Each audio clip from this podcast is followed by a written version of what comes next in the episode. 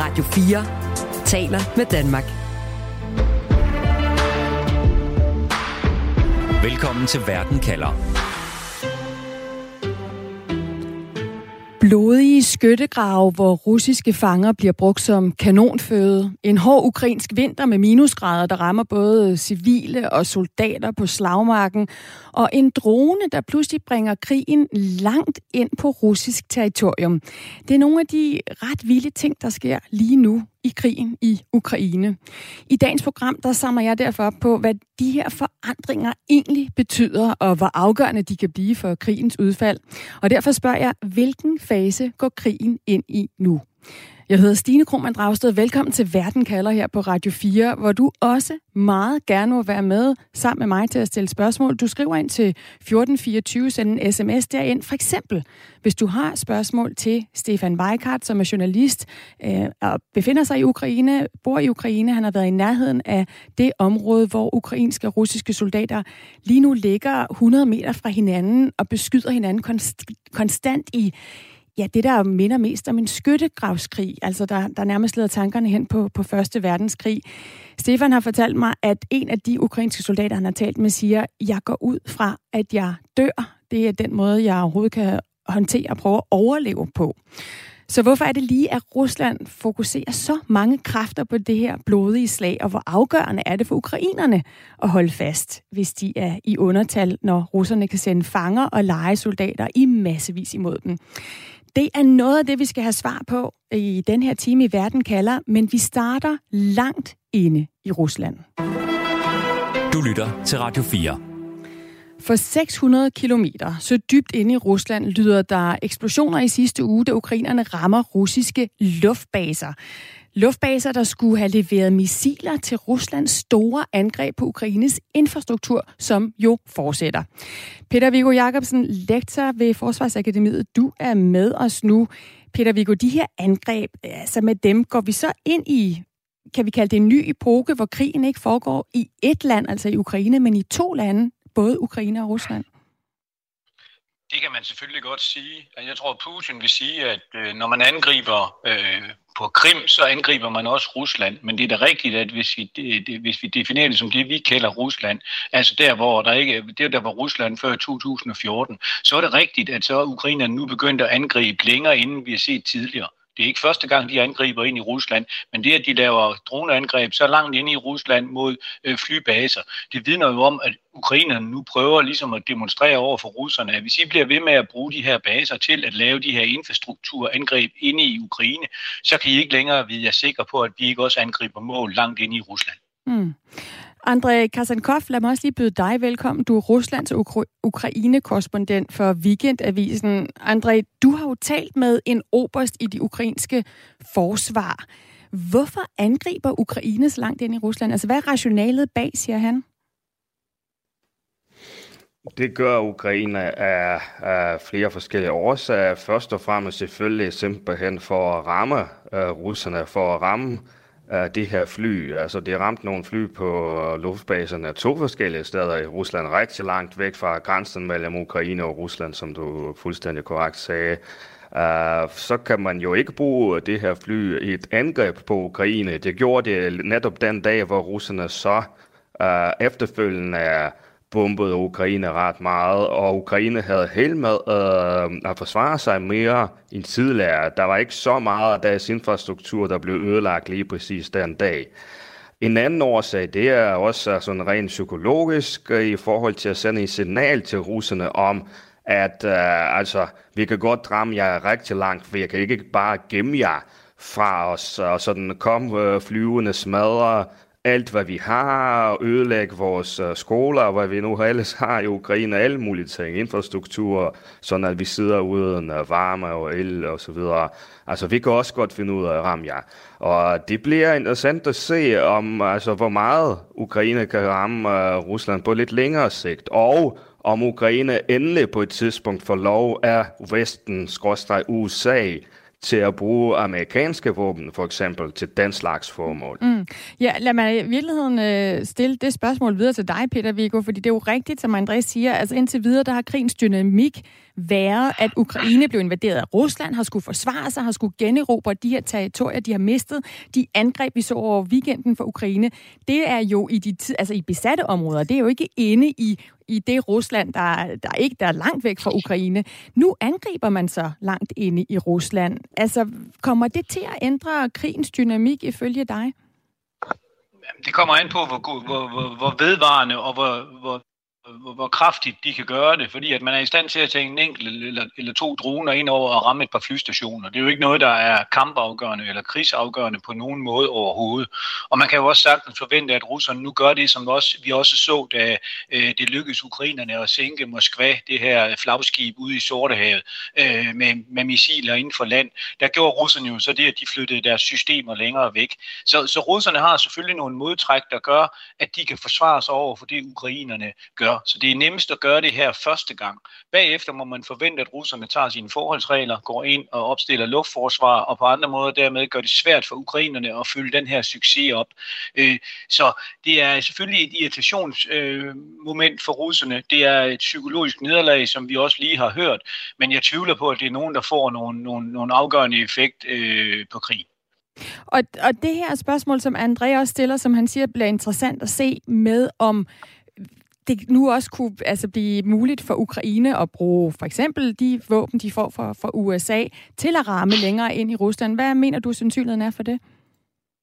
Der synes jeg, at man skal bide mærke i noget, som vi hørte øh, en amerikansk repræsentant sige her for nylig, at at ukrainerne ikke blander sig, øh, undskyld, at amerikanerne ikke vil blande sig i, hvordan Ukraine bruger de våben, de får stillet til rådighed. Og det vil også være utrolig svært for amerikanerne, hvis de skulle rende rundt og holde øje med det.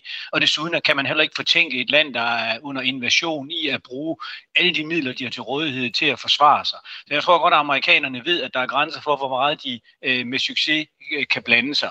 Og det hænger nok også sammen med de erfaringer, og de har med at prøve at styre israelerne, og det har amerikanerne historisk haft meget svært med. De har det med at bruge de amerikanske våbensystemer, de har på den måde, som de finder, finder rigtigt. Så jeg tror, at det, som amerikanerne vil gøre for at prøve at styre den ukrainske krigsindsats i gåsøjen, det er at lade være med at give øh, ukrainerne systemer, som amerikanerne øh, af forskellige årsager kan anse for, for aggressiv eller for, øh, for eskalerende. Og indtil videre har det været kampfly, som man stadig ikke har ville give til Ukraine. Og det andet, som man heller ikke har set amerikanerne give til Ukraine, det er langt rækkende HIMARS-systemer. Altså de HIMARS, som ukrainerne har fået til dato, de, de kan skyde op til cirka 80 km, hvis jeg husker rigtigt. Men der er også et, et mere langtrækkende system, der kan skyde op mod 500 km. Og det har man ikke ville give Ukraine, netop fordi man ikke ønskede, at de skulle skyde 500 km ind i Rusland. Hmm. André, du ser de her angreb langt inde i Rusland, øh, som en fortsættelse på, på udvik- en udvikling, der er i gang i krigen, altså hvor Ukraine får mere og mere spillerum i forhold til, hvor langt de kan gå. Hvordan det, altså hvis vi nu, som vi også hørte fra Peter Virgo, hvis det er usandsynligt, at de faktisk vil få mere langtrækkende våben fra vestlige allierede? Jamen, det kan sagtens godt være, at øh, Peter Vigo får ret, og at det ikke vil betyde så meget sådan på længere sigt, hvis ikke det udvikler sig til mere end det. Men jeg hæfter mig ved, at den amerikanske retorik har forandret sig lidt, synes jeg, fra at man virkelig gjort meget ud af at understrege, at uh, Ukraine ikke skulle angribe uh, mål i Rusland, og at USA ingenting har med det at gøre i hvert fald, til at man er sådan øh, mere accepterende i forhold øh, til det, sådan rent uh, retorisk. Altså simpelthen, hvis man uh, sådan analyserer, hvad for eksempel USA's udenrigsminister Anthony Blinken sagde før, og hvad han siger i dag, uh, så er der lidt mere håb for Ukraine, også i forhold til, at de får det her uh, langtrækkende uh, missiler til HIMARS-systemer, som Peter Vigo han snakker om. ATACMS uh, hedder det. Uh, Øh, så, og det er også et eller andet sted, at det er jo næsten bizart, synes jeg, at uh, vi i Vesten vil hjælpe Ukraine, vi siger, at vi står skulder ved skulder med Ukraine. Men uh, vi vil ikke give dem nogle våben, sådan at de kan ramme Rusland uh, sådan forholdsvis langt væk fra grænsen mellem Ukraine og Rusland. Og i det hele taget, så skal, så skal Ukraine passe på med forskellige ting, sådan at det ikke eskalerer osv. Hvorimod så har vi Iran for eksempel, som uh, hjælper Rusland, som ikke gør ret meget ud af det retorisk, men til gengæld så får Rusland både droner og snart måske også ballistiske missiler, som det så kan bruge til at ødelægge mål langt inde i Ukraine. Altså, jeg synes måske, det er på tide, at man i Vesten uh, gjorde lidt mere Uh, når nu også, at man retorisk hele tiden har sagt, at man står skulder ved skulder med Ukraine. Peter Viggo, kan du ikke lige tage os med ind i, i hovedet på for eksempel amerikanerne og forklare, hvorfor er det, at der er en grænse der, og hvad er den grænse? Når nu vi hører fra André, at det er bizart. Ja, men Altså, jeg synes jo ikke, det er bizart. Jeg synes, det er meget øh, logisk. Øh, men, men, men André har 100% ret, og det er øh, med, når han siger, at jamen, amerikanerne har jo stille og, amerikanerne har jo stille og roligt åbnet op for, at ukrainerne må mere og mere. Siden krigens start, hvor vi jo troede, at russerne ville vinde i løbet af to uger, hvor man ikke gav ukrainerne øh, andet end, end stinger og andre ret enkle våben, fordi man jo var bange for, at mere avancerede våben så ville falde i russiske hænder, så man har man jo i takt med, at man kan se, at ukrainerne ukrainerne kan, rent faktisk kan modstå russerne og også generobre land, ja, så har man jo begyndt at give dem meget mere materiel og mere avanceret materiel.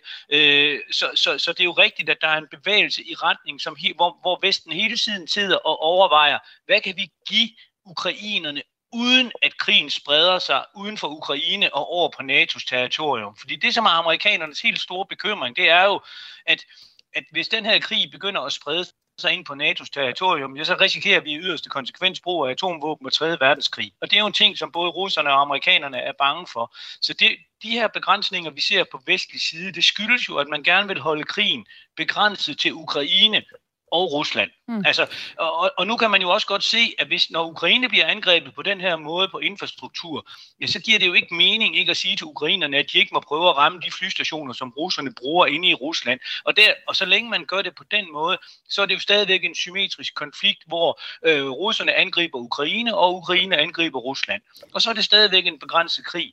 Øh, og det, som jo har været vestens dilemma hele vejen igennem, det er, hvor meget kan man give øh, til Ukraine, uden at russerne så begynder at angribe vestlige mål, eller begynder at angribe øh, kolonner med våben på, på, på NATO's territorium på vej ind i, i Ukraine. Det er også det, der er bekymringen med kampflyene. Hvis man lader vestlige piloter flyve kampfly ind, til, ind, i, ind i Ukraine, øh, skyder russerne dem så ned, og er det så ikke okay, de gør det? Og hvis man lader ukrainske øh, piloter sætte sig ind i, i hvad det hedder, kampfly på NATO-baser, må russerne så ikke skyde på de der baser for at forhindre flyene i at komme i luften. Og det er jo den slags overvejelser, der har gjort, at man hidtil har været bange og tilbageholdende for at give den her slags våben.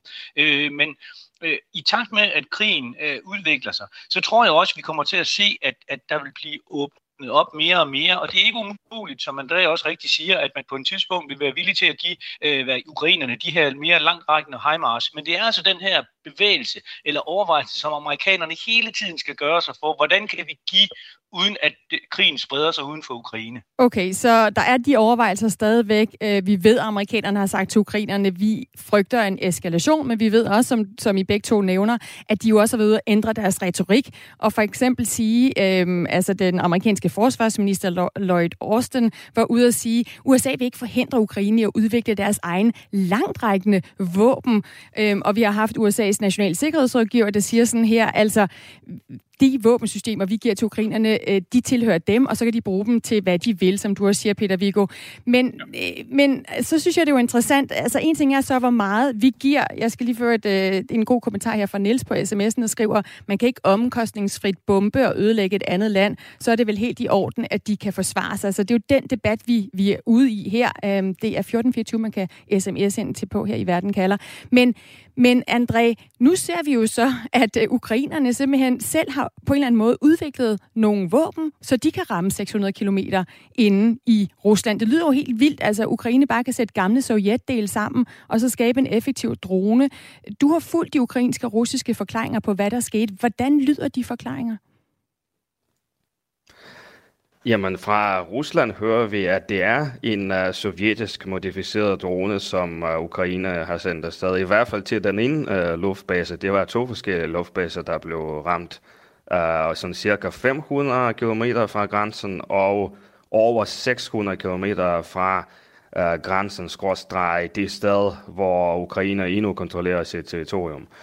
Um, altså, jeg vil sige, hvis det var for eksempel amerikansk teknologi, ja, så kunne vi nok godt regne med, at russerne vil have sagt det. Det, det har ikke nogen, altså, der er ikke nogen grund for russerne til at sige, at det var ukrainsk, skorstræk sovjetisk, hvis nu at det var vestligt. Uh, men uh, i den vestlige presse var der også nogle meldinger om, uh, altså både at det var sovjetisk teknologi, som Ukraine har modificeret, men også at det kunne have været noget, Ukraine har udviklet, sådan, mm. om sige, forfra nogle helt nye løsninger, det har lavet. Den kunne jeg godt lige tænke mig at gribe uh, fat i, André. Så, undskyld, den griber ja. jeg lige fat i, fordi Peter Viggo, altså hvis vi, så, vi har jo set, hvordan Rusland kan komme igennem ukrainsk luftforsvar ved at bruge for eksempel iranske droner. Altså i, i høj grad, så, fun, altså, så får man mange af de russiske missiler skudt ned, men de her droner, de går igennem. For eksempel har vi jo lige her over weekenden set, hvordan Odessa, altså er den store havneby af halvanden million, er, er uden strøm, øh, fordi at der er droner, der har sat øh, infrastruktur ud af brug der. Hvis ukrainerne nu begynder at bruge droner til at ramme fly og missiler langt ind i Rusland, er vi så ikke et sted, hvor at det russiske luftforsvar vil også kan få problemer med at stoppe angrebene, og hvor det ikke handler om, hvad vi giver af våben til Ukraine, hvis de selv kan udvikle dem? Øh, jo, men de skal jo stadigvæk have delene til at udvikle det. Men, men det her, det handler jo netop om, at så længe ukrainerne kan sige, at det er dem, der har lavet det, og de har gjort det i høj grad på ikke-vestlig teknologi, så kan russerne ikke bruge det som en øh, undskyldning til at eskalere krigen. Og jeg tror heller ikke, de leder efter nogen undskyldning for at eskalere krigen. De er helt vildt bange for, at den her krig bliver til en direkte krig imellem NATO, USA og og Rusland. Det så vi også i forbindelse med de to missiler, der røg ind i Polen. Der var øh, russerne med det samme ud at sige, at det havde de intet med at gøre, og de skød ikke på mål, der var tættere end 35 km på den polske grænse.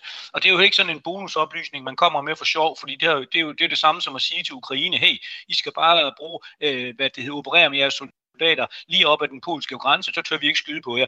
Øh, så, så det vidner jo om, at russerne også prøver at undgå, at at, at give Vesten en, en, en anledning til at eskalere yderligere og give ukrainerne endnu flere våben. Fordi russerne kan godt se, at hvis de gør et eller andet, som vi finder helt uden for skiven i Vesten, så har det typisk den konsekvens, at de økonomiske sanktioner bliver strammet, og at ukrainerne får endnu mere avancerede våbensystemer. Så Rusland har jo også behov for at prøve at undgå at give Vesten en undskyldning for at eskalere. Men du har en pointe omkring det her luftforsvar, fordi det er jo svært at skyde droner ned. Det er jo nyt, at man skal beskytte sig med droner på den her måde. Og når man ser på kvaliteten af den russiske militære formåen i den her krig, som jo har været øh, meget, meget ringere, end vi havde forventet i udgangspunktet, så kan jeg da også levende forestille mig, at de vil få problemer med at beskytte deres baser imod, hvad det hedder, droner. Øh, på samme måde, som man har i Ukraine, hvor de jo får masser af vestlige teknologi og systemer til at gøre det. Øh, så, men, men jeg tror stadigvæk, ikke, at de vil være i stand til at gøre det her på et niveau, som vil være nægte russerne mulighed for at kunne blive ved med at lave den her type angreb. Og det er okay. derfor, jeg ikke tror på, at det bliver krigsafgørende. Så det er ikke afgørende for, øh, hvordan krigen udvikler sig her nu i hvert fald. Tusind tak, øh, Peter Viggo Jacobsen, lektor ved Forsvarsakademiet, for den vurdering. Selv tak. André, du hænger på, fordi nu skal vi til Ukraines hovedstad Kiev, hvor journalist Stefan Weikart bor, og han dækker jo ligesom dig øh, krigen i Ukraine. Vi skal lige høre om, øh, ja allerførst om der er tæt for strømmen i dag i det lejlighedskompleks, hvor Stefan bor i, fordi uden strøm, så er der ikke øh, særlig god wifi-forbindelse at komme igennem på. Så lad os lige høre en gang. Du lytter til Radio 4. Stefan, øh, er, der, er du øh, igennem på, på wifi nu?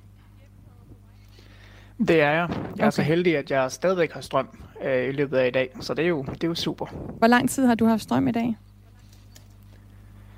Øh, jeg har haft strøm siden klokken 7 øh, lokal tid, øh, så det er 8 øh, dansk tid. Øh, nej, så undskyld, 6 øh, dansk tid. Um, og øhm, jeg ved i hvert fald ifølge skemaet, så skal vi i hvert fald miste strømmen her en gang lige efter kl. 12 øhm, lokal tid. Øhm, så vi håber, så, at øh, vi kan have dig med på den her forbindelse. Strøm 4-5 timer. Ja, okay. 4-5 timer uden strøm. Er der nogen varme hos dig, når der ikke er strøm? Øh, det er lidt forskelligt. Øh, ofte er der ikke. Øh, men nogle gange så er der stadigvæk en smule varme i, i radiatorerne, selvom der ikke er strøm. Det er ligesom om, at det måske kører lidt på et andet system, øh, end lige vores lokale strømforsyning, mm. har jeg indtryk af. Stefan Weikert, journalist i Ukraine. Når jeg har dig med nu, så er det fordi, at det begynder for alvor at blive koldt i Ukraine. Jeg står og kigger på, på en vejrudsigt, som viser, at den står på frostgrader i den kommende uge. Og, og det betyder jo noget for de her to øh, fronter, øh, fronter i Ukraine, som krigen lige nu udspiller sig på. Ikke På den ene, det du fortæller om her, altså civilbefolkningen i Ukraine, der bliver ramt af at når Putins missiler rammer infrastruktur, øh, for eksempel som dig og din kæreste, der bor i, i Kiev, og så den anden front, øh, selve slagmarken i, i Syd- og Øst-Ukraine, hvor, hvor vi jo har ukrainske og russiske soldater, der lige nu fryser i, i skyttegravene. Hvis vi starter hjemme hos ukrainerne, hjemme hos dig, øh, Stefan, øh, for et par dage siden, der stod du op til minus 10 grader i byen Isium i det østlige Ukraine, og du ved at tale med folk øh, om, øh, hvordan de klarer kulden. Hvad gør de for øh, at komme igennem en dag, når russerne skyder elektricitet og varme og vand i stykker? Ja, der er ikke øh, helt vildt meget, de faktisk øh, kan gøre. Altså, de folk, som bor i, hvad kan man sige, almindelige huse, øh, de har nogle gange lidt begunstiget, fordi de har øh, måske en, en brændeovn, og så kan de jo simpelthen bare gå ud og købe noget brænde, eller hugge noget brænde ud i skoven, og så, og så ligesom prøve at varme op på den måde. Men så er der så de mange, øh, som, som bor i lejlighedskomplekser, som er rigtig dårligt stillet. Øhm, det, som folk gør derude, det er, at de, hvis de har råd til det, så køber de nogle elradiatorer, som gør, at de kan få noget varme, når der så rent faktisk er strøm, hvilket i den by er måske cirka 4-5 timer om dagen. Øhm, og ellers så har de øh, nogle steder fået genetableret deres gas øh, til lejlighederne, som, som gør, at de kan at de kan lave mad, øhm, men, men det betyder ikke, at de har ikke nogen normal varme i, i lejlighederne længere, så det som de for eksempel gør, det er, at de åbner deres gasovn, altså tænder den, og så har gasovnen åben øh, 24 timer i døgnet. Hvad betyder det, altså, hvad betyder det for, for hverdagen, Stefan? Vi, altså, nu har der jo været krig i Ukraine i, i næsten øh, et år, og i, i, i lang tid har ukrainerne på en eller anden måde kunne opretholde en hverdag, hvor man kunne gå på arbejde, øh, øh, nogle børn kunne gå i skole. Hvad betyder det nu, hvor at det, de her angreb på infrastrukturen fortsætter, og vinteren sætter ind? Øhm, det er meget forskelligt i forhold til, hvor du er henne i Ukraine. Altså, hvis du er ude omkring i Sum for eksempel, altså en by, som er enormt ødelagt øh, af de her hårde kampe, og efter den kom tilbage på, på ukrainske hænder tilbage i september, jamen, så, så er økonomien jo gået fuldstændig i knæ. Øh, folk har ikke råd til at købe mad, hvilket betyder, at, at det ikke nok med, at de har svært ved at varme deres lejligheder op og huse, jamen så øh, går de ud til forskellige øh, nødhjælpsorganisationer for at få noget, noget mad øh, med hjem, øh, og også, at, også for at få noget varm mad for at kunne holde varmen. I andre dele af Ukraine, øh, som ikke har været totalt smadret, kan man sige, jamen der, øh, øh, der er folk også hårdt ramt øh, i forhold til deres hverdag, fordi at mange fabrikker, øh, generelt mange arbejdspladser i Ukraine har været nødt til at lukke af forskellige årsager efter invasionen. Øh, og det rammer meget, meget bredt. Altså tag for eksempel den ukrainske IT-sektor, øh, der, som ellers bidrager ret meget til, sådan, til statskassen. Øhm, jamen altså, der kan folk jo ikke arbejde lige nu, hvis de ikke har øh, strøm og derfor ikke internetforbindelse. Øh, så så der, det rammer meget, meget bredt, alt fra den almindelige øh, fabriksarbejder til landmanden, som ikke længere kan købe på sine marker, på grund af, at det er, der er miner på markerne i nogle dele af Ukraine, og så til den sådan lidt mere øh, højteknologiske ting, altså sådan i forhold til IT, IT-medarbejdere, e softwareudviklere osv. Og imens at det så sker, så kan hele verden se videoen af Vladimir Putin, Ruslands præsident, der står med champagne i sit glas, i sit guldpalads i Moskva, og med et tilfreds udtryk øh, sværger, at Rusland vil fortsætte med de her voldsomme missilangreb mod Ukraines infrastruktur. Øh, det kan jo blive nogle lange, kolde vintermåneder uden, uden varme, uden lys, uden vand for ukrainerne. Og det er jo formålet. Det er jo helt klart at gøre ukrainerne møre. Stefan, kan du mærke, om det er ved at lykkes?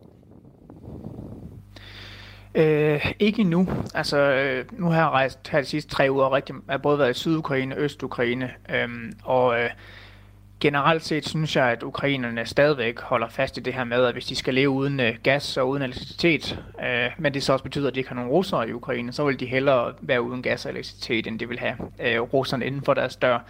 Øh, men, men det er værd at pointere, at øh, vinteren er jo først ved rigtigt at tage fat nu. Øh, så det kan godt være, at det kommer til at ændre sig, fordi der er ingen tvivl om, at der er mange ukrainere, som jeg har mødt her, i hvert fald inden for den sidste uges tid, hvor vinteren er begyndt at sætte ind, som begynder at blive en, en smule nervøse for, hvordan de skal komme igennem det her. Øh, men indtil videre synes jeg stadigvæk, at de virker meget stålfaste i forhold til, at de, at de skal de nok komme igennem. Men, men simpelthen den dag, hvor der var minus 10 grader om morgenen, der kunne man godt mærke, at der var nogen, der, der havde virkelig svært ved at holde varmen i deres mm. hjem. Steven Weikart, du hænger på, øh, og det gør Andrej Kasankov også. Der, det, der kommer masser af spørgsmål også ind på sms'en 1424. I er velkommen til at skrive ind. Vi skal have et par nyheder, kort nyheder lige om lidt, og så er vi tilbage igen. Blandt andet også for at tale om, hvad den her vinter betyder nu, hvor den sætter ind på slagmarken, hvor der er steder, hvor det stadig står meget intenst og blodigt til i Ukraine. Det er efter et par korte nyheder her på Radio 4. Radio 4 taler med Danmark. Det her er Verden kalder. Din vært er Stine Krohmann Dragsted. Hvor længe kan vi sidde og se på, at øh, de leger med alt deres fyrværkeri i Ukraine? Det er som om den store dreng står og banker en lille dreng i skolegården, og alle står i en ring omkring og ser på. Det er en mærkelig verden, jeg lever i, sådan skriver Niels ind til mig på sms'en. Her til Verden kalder på Radio 4, hvor vi i dag stiller spørgsmålet, hvilken fase går krigen i Ukraine ind i, nu hvor Ukraine er begyndt at angribe på russisk jord, nu hvor frosten sætter ind, og nu hvor en blodig og brutal skyttegravskrig er i gang og vækker minder om Første Verdenskrig. Jeg får hjælp til at få svar på det spørgsmål fra Stefan Weikart, som er journalist i Ukraine og som er med fra Kiev, og fra Andrej, Andrej Kasankov, som er Rusland- og Ukraine-korrespondent på Weekendavisen. Og Stefan, øh, vi har jo hørt fra øh, borgmesteren Klitschko i Kiev, som du er tilbage til efter din, øh, din tur over i det østlige Ukraine. Han siger, at russernes angreb på infrastruktur er et forsøg på at fryse så mange ukrainere ihjel som muligt. Og han kalder det et forsøg på genocide, altså på folkemord. Det, det er jo et voldsomt ord at bruge. Hvor gralt står det til? Jamen, det står, øh, det står hårdt til i, i Kiev-regionen generelt set, men det er ligesom lidt, øh, altså det er sådan lidt som om, man står stadigvæk et sted, hvor folk kan, ligesom, kan klare sig, hvor de er nu, men det skal helst ikke blive ret meget værre, for det bliver, øh, kan udvikle sig til en katastrofe, hvor øh, mange mennesker er nok nødt til at, til at flytte sig, og det er det, som borgmesteren der snakker om. Han har det med ofte, synes jeg, at, at prøve sådan at, at tegne lidt af de sådan, sådan, værste scenarier, der kan ske, øh, ligesom for at forberede befolkningen øh, på, hvad der helt præcis øh, kan komme til at ske, og hvor galt det kan være. Han håber lidt, øh, råber lidt øh, vagt i gevær, kan man sige.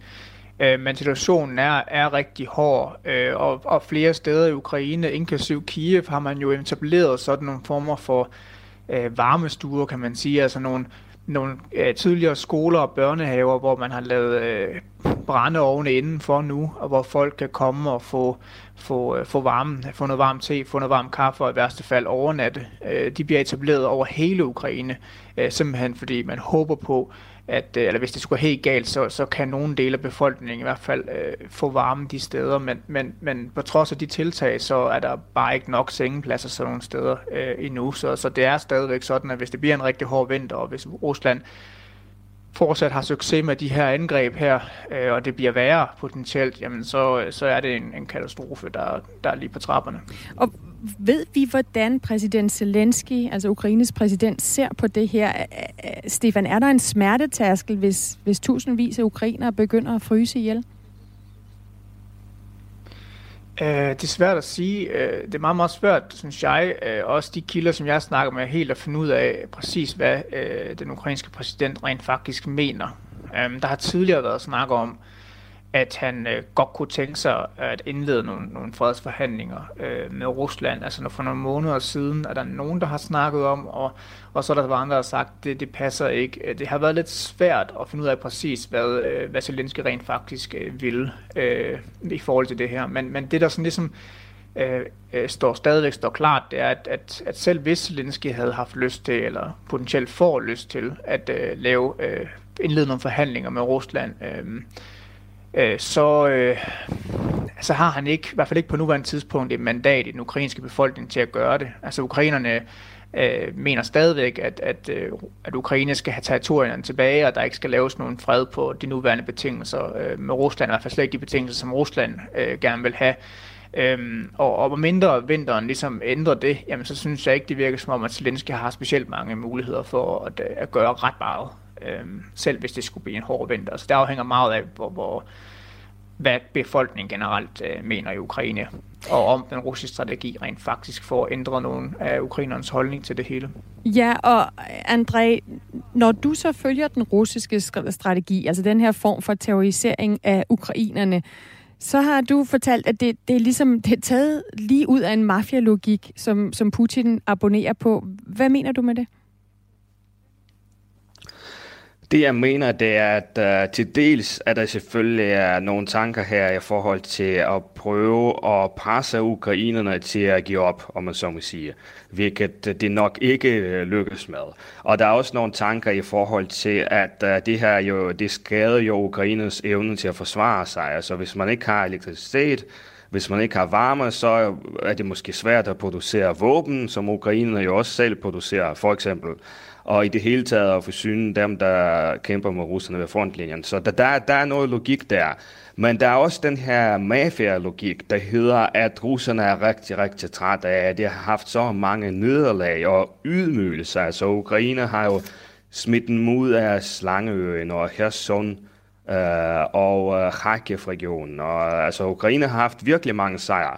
Og så øh, spiller den her logik ind, hvor det hedder, at altså, I har gjort noget ondt mod os, altså mod russerne, ved øh, sejre over, så er vi næsten nødt til at også at gøre noget ondt øh, mod jer. Og når nu vi ikke kan gøre andet, altså russerne er jo ikke i stand lige nu i hvert fald til at sejre over Ukraine på slagmarken, sådan afgørende i hvert fald, sådan at man får et gennembrud, jamen så kan man da i det mindste skade hele den ukrainske befolkning, og så må de betale en pris for alt det her, hvad de har gjort mod russerne. Hvorfor har de ikke bare givet op? Uh, nej, de kæmper og dræber russiske soldater, og der, derfor skal alle i Ukraine lide. Og det er interessant, hvordan retorikken i Rusland har ændret sig fra, at man i starten af krigen øh, påstod, at man var i gang med at befri ukrainerne fra de her såkaldte uh, nazister, der skulle have magten. Altså Zelensky, han skulle jo være en nazist. Uh, til at man i dag uh, siger næsten åbent, at altså hvis alle ukrainerne forlader Ukraine, altså hvis man tvinger dem ud simpelthen, sådan at jamen, så må de tage til Polen eller Tyskland, altså så vil det også være fint. Altså så kan russerne overtage Ukraine, overtage uh, deres territorium. Så der er sket en meget, meget stor forandring i den russiske retorik og logik også i forhold til starten af krigen. Og André, der tror jeg, at du fik svaret på et spørgsmål, der netop også kom ind på sms'en på 1424 fra Hans Jultved fra Hillerød, der spørger, at, øh, hvad hedder det, er der nogen, der kommer med et bud på, hvorfor Putin overhovedet gør det her? Det fik du altså lige her, øh, Hans, flere bud på fra André Kasankov. Øhm, og André, jeg godt også tænke mig at spørge dig om, fordi en ting er det her med, at minusgrader er en faktor hos herre og fru Ukraine, der, der bragt må modstå de her minusgrader i, i kædeldragter foran brændeovnen, men, men det er jo også en faktor på slagmarken, og Rusland har ikke forberedt sig på en lang krig. Det har Putin også været indrømme, at nu ser vi altså ind i en længere konflikt. Har de pakket, de russiske soldater, har de pakket de lange underhyldere til den her vinter? Altså, hvor godt udrustet er russerne til at stå imod en kold vinter på slagmarken? Nogle af dem er nok uh, rimelig godt uh, udrustet, men der har været rigtig mange uh, meldinger om, at uh, de mangler faktisk både uh, vinteruniformer og alle mulige andre ting. Og at uh, altså, der er næsten en forventning om, at i hvert fald en del af de sådan mange mobiliserede russiske soldater kommer til at fryse, måske bliver syge, måske kommer til at dø af det. Uh, men det er lidt svært at vurdere, hvad omfanget af det bliver på nuværende tidspunkt. Uh, bliver det så noget med, at der er nogle enkelte af dem, er det sådan nogle hundrede af dem, der får problemer med det, eller bliver det sådan meget, meget udbredt? Uh, på en måde, hvor ukrainerne måske får uh, en, en fordel i virkeligheden. Men uh, omvendt, uh, Ukraine er jo heller ikke sådan 100% klar til det her. Der har også været nogle meldinger i forhold til dem, at de, de mangler der også nogle ting. Det ved jeg også fra, at jeg snakker med kilder, og Stefan, han ved det måske endnu ja, mere. Stefan, altså, han har lige været der ved, ved Ja, lad os spørge dig, Stefan. Altså, ukrainerne har jo siden invasionen været bedre forberedt end, end russerne. De har haft en helt anden kampånd.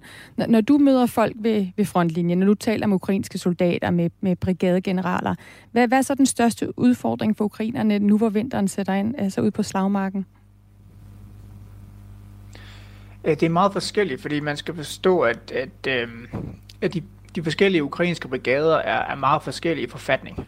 Øhm, nogle af dem har det udstyr, de skal bruge øh, og andre har ikke. Øh, det, deles, det er til dels i forhold til, hvad for nogle muligheder det ukrainske militær har til forhold til at dele deres udstyr ud, øh, og hvor de øh, vestlige våben og, og udstyr generelt havner hen i hvilke brigader, for det bliver ikke sådan ligeligt fordelt over en bred kamp. Øhm, og, en, og brigaderne er også øh, i Ukraine også afhængige af selv at, at samle penge ind til, til vinteruniformer, øh, forskelligt udstyr, øh, biler og sådan noget, de skal bruge til deres arbejde. Så derfor er det meget forskelligt. Men der er nogle af de her brigader, som siger, jamen det er helt åbenlyst, at de ikke er specielt klar. Altså, at de mangler stadigvæk noget, noget vinterudstyr, altså simpelthen bare altså, vinteruniform, man kan sige noget varmt nok tøj til at klare sig. Det er helt basalt noget til varme sokker og så videre. Øh, og så er der andre, som, som er klar øh, til at, til at øh, siger i hvert fald, at de er klar til at, til at møde den her udfordring. Øhm, og det er sådan meget, øh, meget forskelligt. Øh, men jeg synes over en bred kamp, så siger de her folk ude ved, ved frontlinjen, at, at øhm, at, øh, at på trods af, at de måske ikke har alt, hvad de skal bruge, og ideelt set, jamen så, så håber de stadigvæk på, at, at det er værre for russerne, og så håber de på, ukrainerne, at deres moral øh, gør, at de sejrer, at de kan bedre holde sig i den her ekstreme kulde, de her skyttegrave, øh, end, end russerne kan, fordi, som ukrainerne siger, vi ved, hvad vi kæmper for, og det kan måske være lidt usikkert for, for russerne. Så ukrainerne håber på, tror på, at vinteren på den måde kan være en større fordel for dem faktisk, øh, end, end den er for øh, russerne. Øh, Stefan, der er en lytter, der spørger, kan man mærke nogen forskel efter, at man har fyldt lastbiler med generatorer og er begyndt at køre dem øh, ud på landet? Det er Ulrik Detlif øh, fra Nordfyn, der skriver ind. Har du noget svar på det? Øh, ja, altså i forhold til militæret øh, vil jeg sige, at jeg synes ikke, at det her med mangel af generatorer, sådan at, altså det, det var noget, der blev nævnt meget for sådan 14 dage siden, måske tre uger siden. Det er, ikke, det er ikke sådan det største ønske nu ved, ved soldaterne, de ukrainske soldater, øh, lige nu. Øh, så det virker som om, at der i hvert fald er blevet bedre styr på den del, og så er det mere nogle andre ting, øh, som, som de efterspørger lige nu.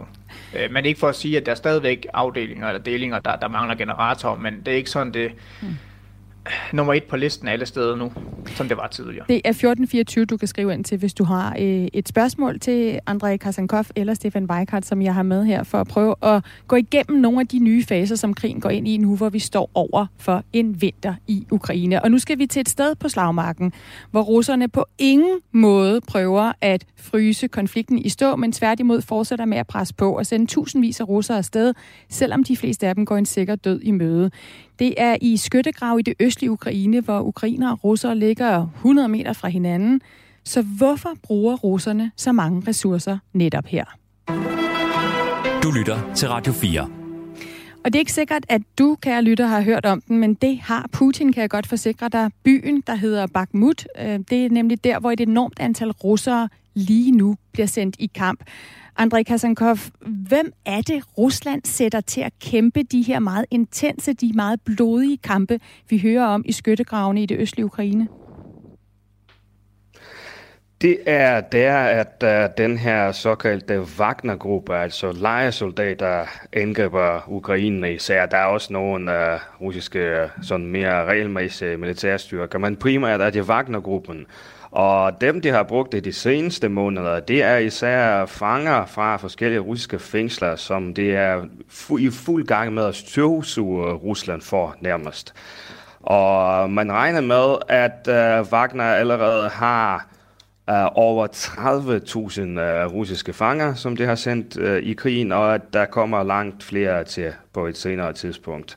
Og umiddelbart så er det deres uh, opgave at, at dø ved angreb sådan nogle steder som ved Bakhmut. Og, og man bruger dem simpelthen som uh, kanonføde. Det er ikke engang, altså, det er ikke engang en metafor.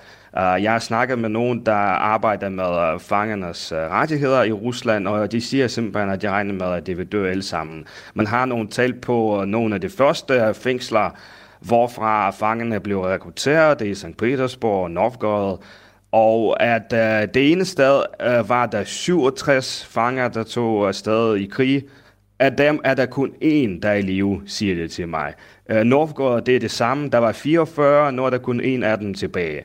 Så det, det er deres øh, opgave, det er at dø for, for Rusland.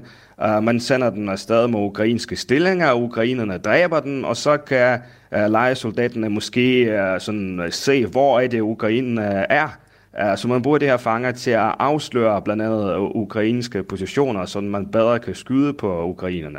Men ukrainerne øh, forsvarer sig fuldstændig øh, vanvittigt, også der ved Bakhmut, som selvom den ikke har sådan den helt store strategiske betydning, har den jo fået en meget stor symbolsk betydning i forhold til, at Ukraine har været i stand til at forsvare den i så lang tid, og Rusland ikke har været i stand til at erobre byen. Ja, og Stefan, du har jo for nylig været i Turetsk, som ikke ligger langt fra skyttegravskrigen i Bakhmut. Hvad er det for et sted, så hvad er det for nogle små byer, som russerne kæmper sig indad for at indtage her? Jamen, det er netop, øh, netop små, øh, små byer, kan man sige. Altså, øh, Bakhmut har jo haft sådan lidt, været sådan lidt en landbrugsby, der er vokset op. Den har selvfølgelig haft nogle, nogle andre arbejdspladser også, men er blevet set sådan lidt historisk som værende en landbrugsby, som har vokset sig større. Og ellers så generelt de her byer, som ligger ude ved frontlinjen i, i Donbass, altså det østlige Ukraine, jamen det er byer, som mange af dem er blevet, er blevet opbygget under Sovjetunionen, altså de eksisterede ikke rigtig før. De blev bygget omkring en virksomhed, øh, eller en fabrik, eller en mine, kan man sige. Altså simpelthen Toretsk, hvor jeg har været, jamen, altså det bliver kaldt lidt minebyen i Øst-Ukraine. Der er masser af kulforekomster, så da man fandt det her kul i sin tid under Sovjetunionen, Jamen så etablerede man nogle miner og byggede nogle høje boligkomplekser, og så flyttede man en masse arbejdere dertil. Og det er derfor sådan lidt nogle, sådan som byerne er øh, rundt omkring. Nogle steder er det på grund af, at de har miner, og andre steder er det andre ting. Og du har været derude og tale med øh, nogle af de ukrainske soldater, der skal ud og kæmpe i de her skyttegravskrige. Det, det lyder som et ubarmhjertigt sted at blive sendt hen, øhm, øh, øh, og at du fortæller, at ukrainerne er i, i undertal lige nu, fordi at russerne netop, simpelthen som vi hører André fortælle, bare hælder massevis af russere øh, ind i den her frontlinje. Hvordan reagerer de soldater, du har talt med på at blive sendt ud og kæmpe i, i, den, i den her form for skyttegravskrig? Øhm det er meget, øh, meget forskelligt. Altså, mennesker er jo forskellige, og det er de ukrainske soldater også. Altså, der er, ligesom du nævnte i starten af programmet, for eksempel en soldat, der fortalte mig, at, at den eneste måde, han kunne fungere på, det var ved at gå ud fra, at han allerede var død på forhånd. Øhm, for ellers så kunne han ikke fungere ude i skyttegravene, fordi chancen eller ja, håbet om at overleve ikke er særlig stort, når du skal være derude i månedsvis, jamen så var det den bedste indstilling for ham at have. Og hvis han så endte med at overleve, jamen så, må, så var det jo fedt, så var det en bonus. Men det kunne han ikke gå ud fra. Og hvis han fortsatte med at tro på, at han ville overleve, jamen så ville han ikke kunne fungere som soldat derude. Og så er der andre ukrainske soldater, som, øh, som åbent siger, at de øh, sidder i skyttegravene og, og, og ryster hver gang, at der kommer artilleri ind imod deres positioner øh, og, og beder øh, til Gud og, og beder til, at, deres, øh, at de kommer tilbage og ser deres familier. Øh, det er meget, øh, meget forskelligt og meget fra person til person. Øh, og ja, og kampen er meget hård derude. Altså det som jeg hører, det er, at øh, når det er værst, så er det 40 russere til en ukrainer.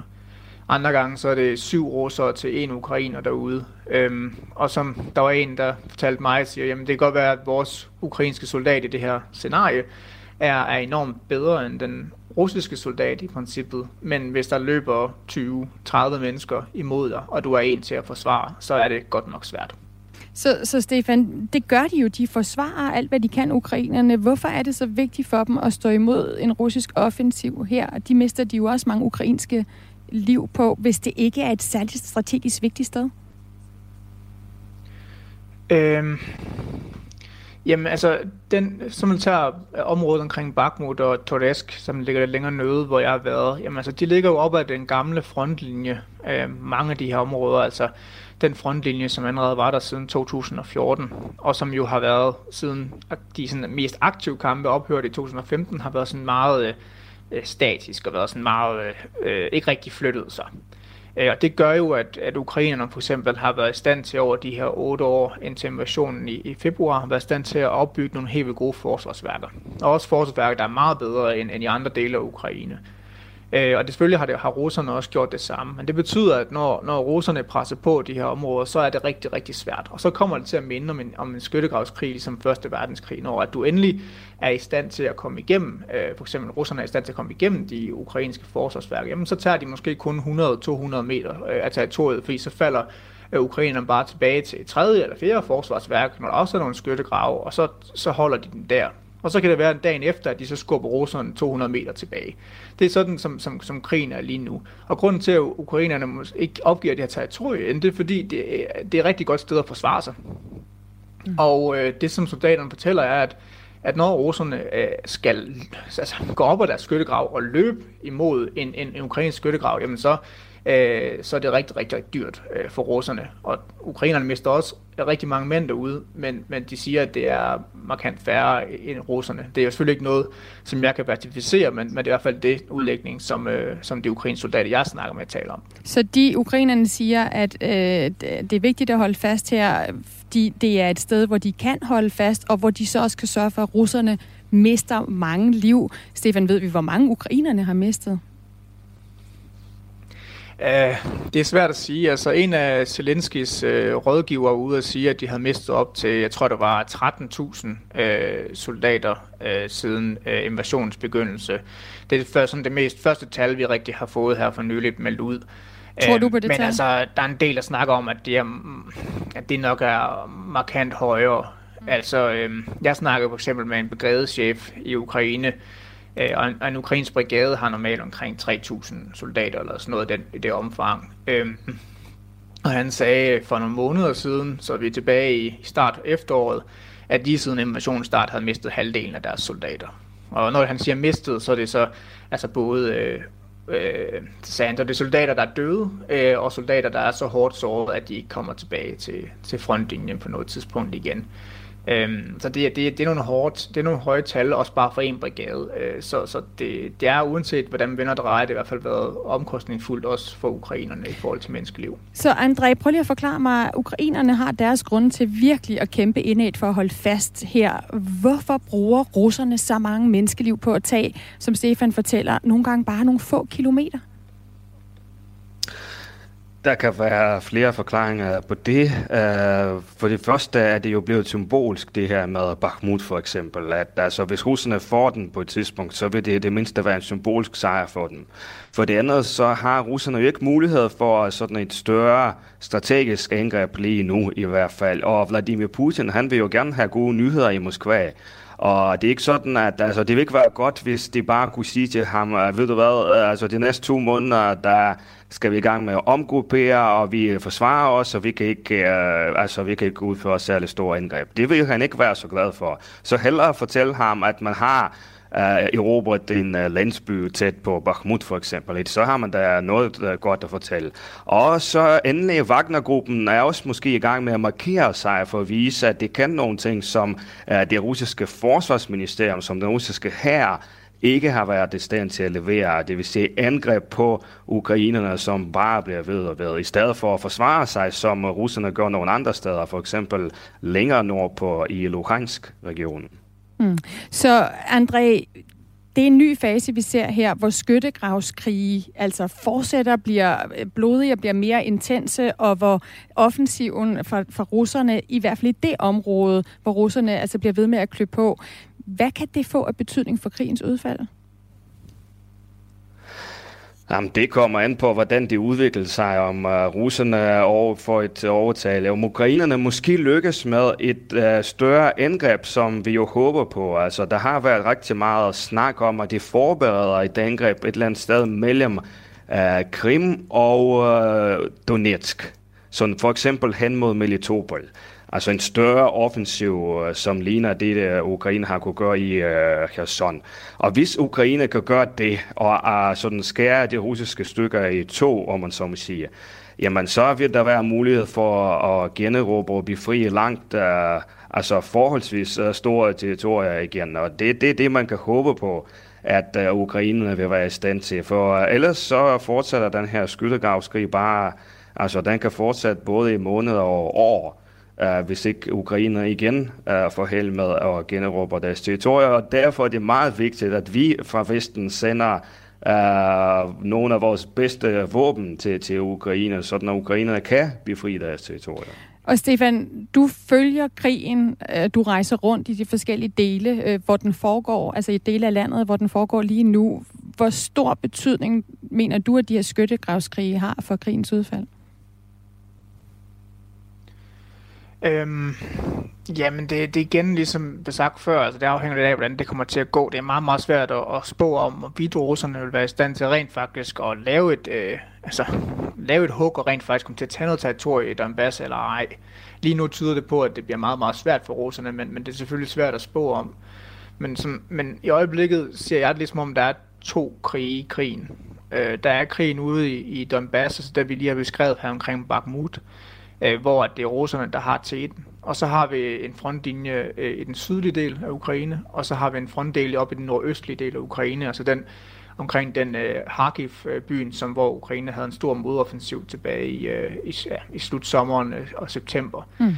Øh, og der er det så, de to steder er det jo øh, er det ukrainerne, der presser på. Så lige nu er det store spørgsmål, i sådan to del, ikke? Altså, hvor langt, hvor meget kan russerne rent faktisk være i stand til at presse i, i Donbass ved den gamle frontlinje?